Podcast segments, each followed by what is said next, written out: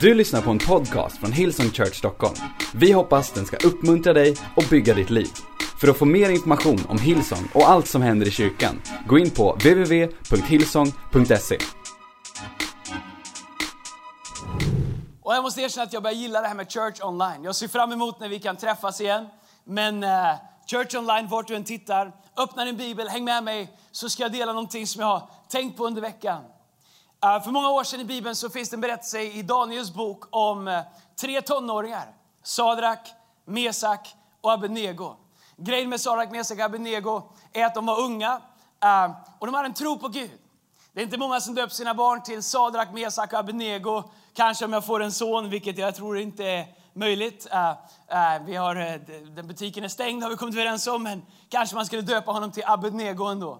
Sadrak, Mesak och Abednego. De var unga, men de hade en genuin tro på Gud. Det fanns en kung i Bibeln där samtidigt som hette Nebukadnessar.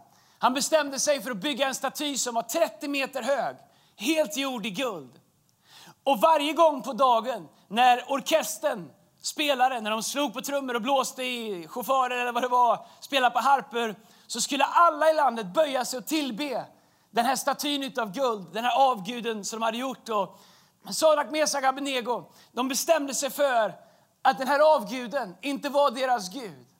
Nebukadnessar sa alla som inte gör det här, de kommer han kasta i en ugn så att de faktiskt dör, så att de brinner upp. Det var dödsstraff på att inte tillbe den här avguden. Sadrak, Mesak och Abednego, de är bara 15-16 år. Men de är fasta i vem de tror på. Och när man läser den här berättelsen från Daniel kapitel 3 så kan vi hoppa in i det när orkestern har spelat, alla böjer sig ner utom tre tonåringar som heter Sadrak, Mesak och Abednego. Och det står så här, när Nebukadnessar fick höra att de inte hade böjt sig inför avguden, då står det så här i vers 13. Nebukadnessar blev då rasande av vrede och befallde att man skulle hämta Sadrak, Mesak och Abednego. Um, så fördes männen fram inför kungen. Nebukadnessar frågade dem, är det sant Sadrak, Mesak och Abednego att ni vägrar tjäna mina gudar och tillbe den guldstaty som jag har ställt upp? Det är i sin ordning om ni nu här, när ni hör ljudet av horn, flöjter, sitter och lyrer, harpor, piper och alla andra slags instrument, om ni faller ner och tillber statyn som jag har låtit göra. Men om ni vägrar att tillbe kommer ni omedelbart att kastas i den brinnande ugnen. Och vilken Gud kan då rädda er ur min hand? Sadrak, Mesak och Abednego svarade kungen, Nebukadnessar, vi behöver inte försöka försvara oss inför dig. Om den Gud som vi dyrkar kan rädda oss ur den brinnande ugnen och ur din hand, så räddar han oss. Men om inte ska du veta, o kung, att vi ändå inte dyrkar dina gudar eller tillber en guldstaty som du har ställt upp. Då blev Nebukadnessar rasande på Sadrak, Mesak och Abednego och hans ansiktsuttryck förvandlades. Han befallde att man skulle göra ugnen sju gånger hetare än vanligt. Sen gav han några av sina starkaste soldater order att binda Sadrak, Mesak och Abednego och kasta dem i den brinnande ugnen. Man band dem och kastade in dem i den brinnande ugnen klädda i mantlar byxor, turbaner och andra kläder. Men eftersom kungens befallning var så sträng och ugnen var så fruktansvärt het slog lågorna ihjäl de soldaterna som förde Sadrak, Mesak och Abednego dit upp. Dessa tre män, Sadrak, Mesak och Abednego, föll bundna i den brinnande ugnen. Då blev kung Nebukadnessar förskräckt. Han hoppade plötsligt upp och frågade sina rådgivare, kastade vi inte tre män bundna i elden? De svarade kungen, jo visst gjorde vi det, o kung. Han sa, men nu ser jag fyra män som går omkring i elden. De är inte bundna, elden har inte skadat dem och den fjärde ser ut som en gudason. Mäktig dag är det där. Jag har aldrig varit kastad i en ugn. Jag skulle inte prova det heller. Men jag var i Kiev för ett antal år sedan. Och jag talade i vår kyrka i Hillsong Kiev. Och de hade hyrt en teater och eh, det var inte, kanske inte den bästa teatern som vi någonsin har varit i. Det var mitt i vintern, det var iskallt ute. Och när jag står och predikar i slutet på mötet och jag har gett allt och jag har en tolk och jag hoppas att de förstår vad jag säger. Och jag känner att folk är med mig och jag tänker liksom att det här går bra. Helt plötsligt så ställer sig människor upp och ropar fire, fire. Och jag tänker absolut, I'm good. Det här går bra, ni gillar min predikan. Och några fler ställer sig upp och ropar fire! Och jag tänker bara amen. Helt plötsligt börjar människor springa ut ur rummet. Alla börjar springa. Jag står på scenen och i mitt högra hörn längst uppe finns den enda utgången som finns där. Det var inte riktigt samma säkerhetstänk som vi har här i Sverige. Någon kommer fram till mig och säger You have to go, you have to go. The building is on fire. Och jag tänkte, jag som trodde att de tyckte att min, min, min förkunnelse var on fire. När det var byggnaden som brann. Jag vänder mig om och jag ser att hela kulissen bakom brinner och står i lågor. Alla försöker komma ut genom en enda trång 90-dörr som finns där uppe. På andra sidan där jag står i scen, längst upp till vänster, fanns ett litet förberedelserum. Där hängde min väska, mitt pass, mina pengar, mina kreditkort. Och jag tänkte, jag vill inte vara fast här utan pass och pengar. Så jag bestämde mig för att springa mot alla människor som ska ut genom ytterdörren. Mot dem upp för att försöka få tag i mitt pass. Få tag i min plånbok, få tag i lite pengar och något kreditkort så jag kan klara mig. Ifall någonting drastiskt händer. Jag visste inte varför det brann. Jag är den sista ut genom byggnaden. När jag springer ut genom byggnaden så vänder jag mig om och, och fotar när lågorna slår ut genom ytterdörren och kastar 5-6 meter upp i luften. Brandkåren kommer och jag undrar varför de inte börjar släcka. Och jag inser att de väntar på att få någon form av belöning. Så jag håller upp några hundra sedlar och börjar ge till brandkåren. Och då blir, det, då blir det fart på släckningen. Jag vet inte hur det funkar eller om jag missförstod det. Men det är det närmsta jag har varit att vara i en ugn. Jag undrar, har du känt som att du är i en ugn i livet någon gång? Har det känts som att du har försökt göra allting rätt? Sadrak, Mesak, Abednego. De var trogna sin tro på Gud. De var trogna sin övertygelse. De försökte göra allting rätt. Ändå hamnar de i en ugn som är så het att till och med soldaterna som kastar dem i ugnen dog av värmen. Men när Nebukadnessar tittar på Sadrak, Mesak, Abednego in i ugnen från behörigt avstånd så säger han till en av sina medarbetare, var det inte tre unga grabbar vi slängde i ugnen? Jo. Hade vi inte bundit dem? Jo, det hade vi, sa de. Men hur kommer det sig att de går där inne obundna? Och hur kommer det sig att det är fyra personer där inne?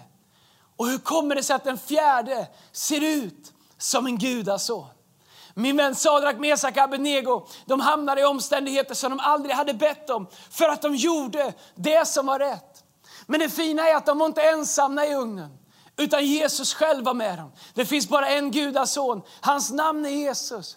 Min vän, det här livet och den här relationen med Gud har aldrig lovat oss att det inte finns en ugn här och där i livet. Det har aldrig påstått att vi inte får gå igenom utmaningar. Men det Gud har lovat är att även i ugnen så finns det en gudason som är med oss. Min vän, där du är idag, du kanske inte är i en fysisk ugn, men kanske känns det som att du är i en ugn, en av ditt livs ugnar. Min vän, jag skulle vilja uppmuntra dig att se dig omkring. Du kanske känns som att det inte finns någon väg ut. Men om du tittar dig runt omkring så ska du se att det finns en gudason där. Vi lever i en värld som inte är perfekt. Faktum är att Bibeln säger att vi lever i en värld där Gud inte ens har kontroll på allting. Faktum är att Gud älskar oss människor så mycket att han har gett oss en fri vilja. Guds kärlek, den är villkorslös. Gud älskar oss utan förbehåll. Han älskar dig som känner Gud, som följer Gud. Men han älskar även dig som är osäker på Gud eller som till och med förnekar Gud. Gud älskar dig. Men verklig kärlek är inte verklig om den är påtvingad. Därför så har Gud sagt, var och en som vill, var och en som tar emot honom får bli ett Guds barn och kan leva i den här kärleken. Men om någon inte vill så kommer Gud aldrig forcera sig på oss. Det är därför vår värld ser ut som den gör. Vi fick välja själva. Vi valde att ta våra liv i våra egna händer. Vi valde att forma världen. Vi valde att låta girighet styra, själviskhet, egoism. Vi valde att suga ut länder så att hela länder sätts i fattigdom. Vi valde att leva liv som skapar saker och ting runt om, svält, krig, förföljelse. Vi har gjort det. Våra val har gjort det.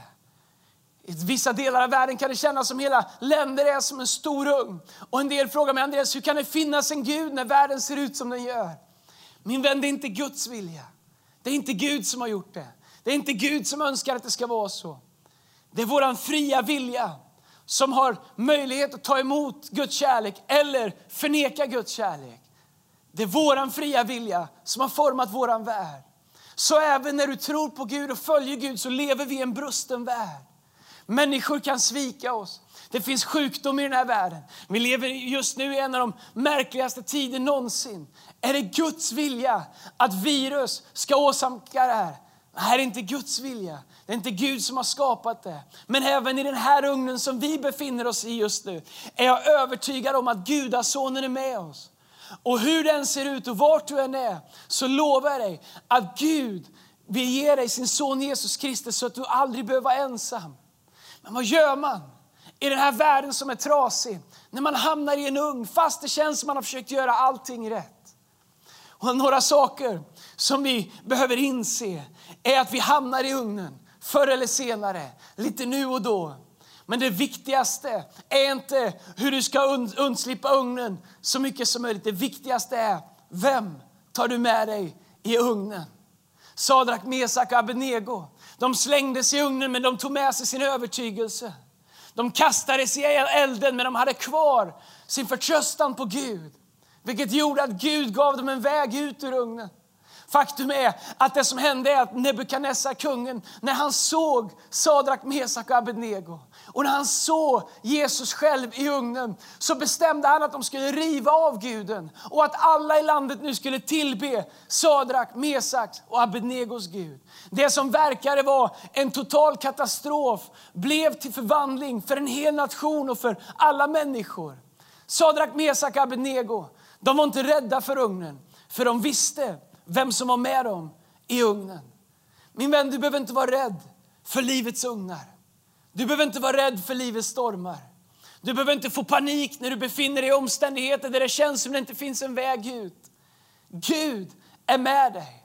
Men min fråga till dig är, när du hamnar i ditt livsugn, när du hamnar i en storm, vem tar du med dig? Jag skrev ner några saker som vi så enkelt tar med oss i våra livsugnar som inte kommer hjälpa oss. Det ena är oss själva. Vår tid har lärt oss att det är rättast att göra oss själva till den högsta auktoriteten i, våra eget liv, i vårt eget liv. Vi har sagt att det finns inget högre än människan.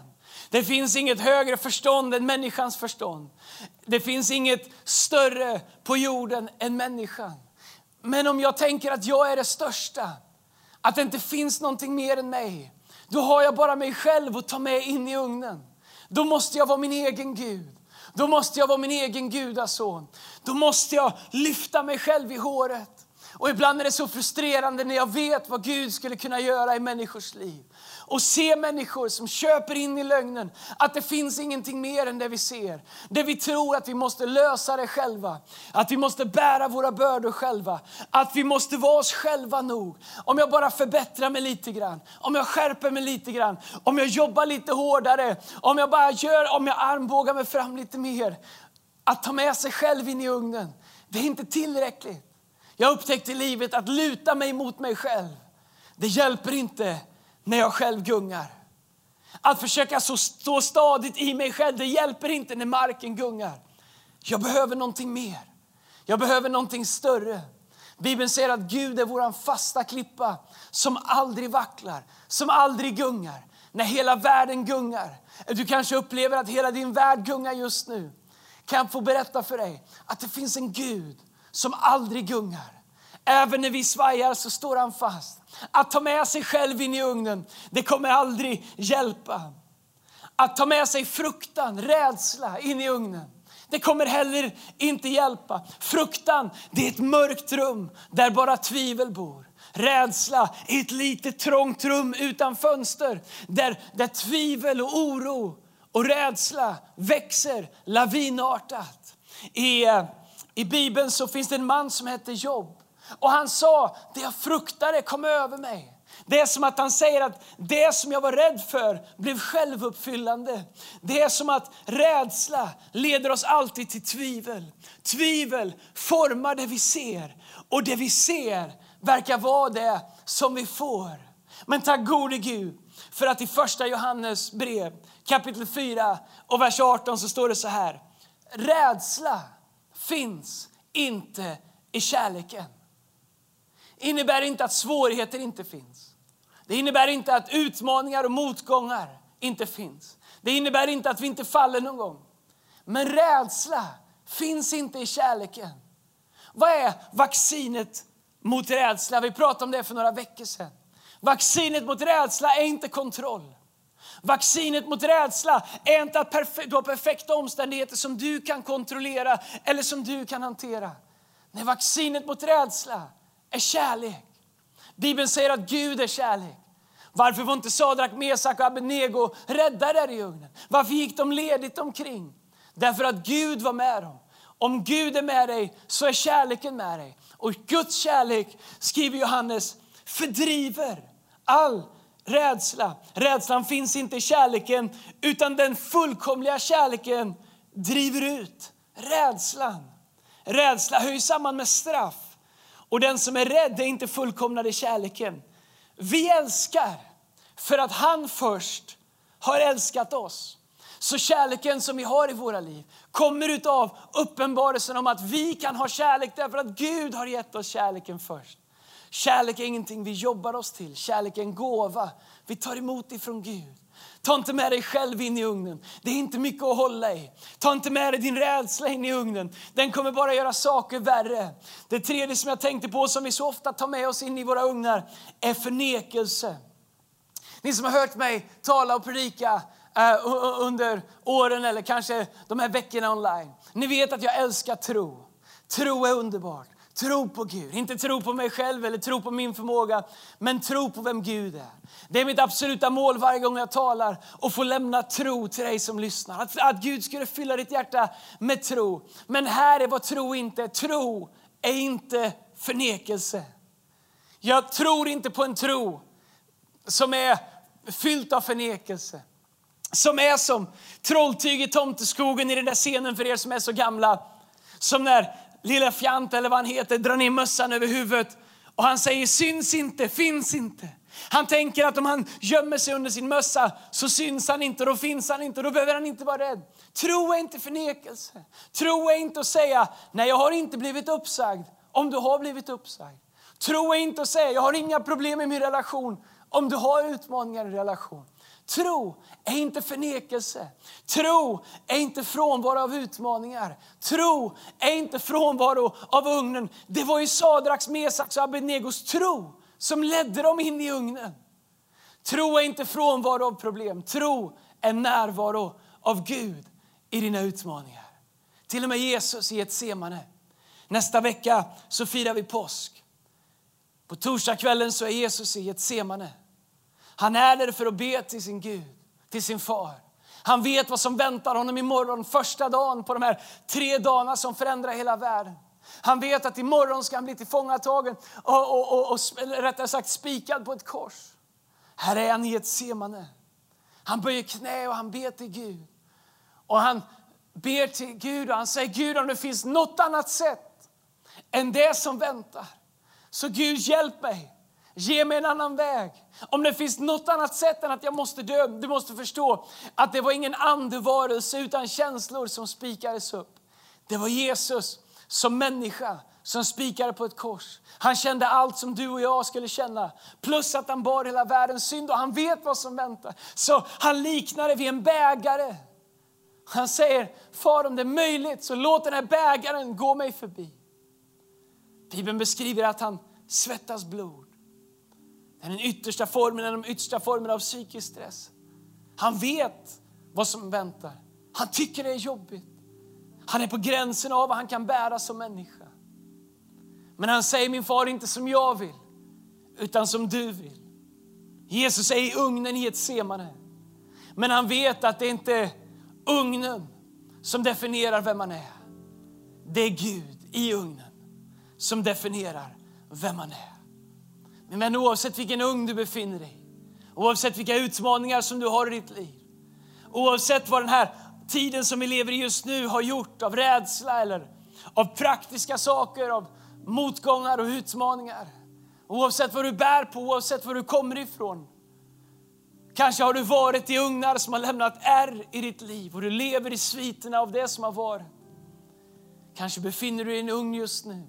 Ingen annan ser det, men du känner den varje dag. Min vän, mitt enkla budskap till dig är, det finns en gudason redo att hjälpa dig. Sluta kämpa i egen kraft. Sluta och lev i förnekelse. Sluta och lev i rädsla. Vänd dig om. Bjud in gudasonen i ditt liv. Ge honom chansen att lossa dina händer som han gjorde på Sadrak, Mesak och Abednego. Låt honom få beskydda dig där du är som han gjorde med Sadrak, Mesak och Abednego. Och på samma sätt som Gud vände hela situationen för Sadrak, Mesak och Abednego så är han redo att hjälpa dig min vän. Gud är en Gud som är för dig. Guds kärlek driver ut all rädsla. Och vi kan leva i kärlek för att han först har älskat oss. Gud är kärlek. Det är himmelens gåva till dig. Om du tar emot den så förändras allting. Om du aldrig upplevt det så kan du inte förstå vad jag pratar om.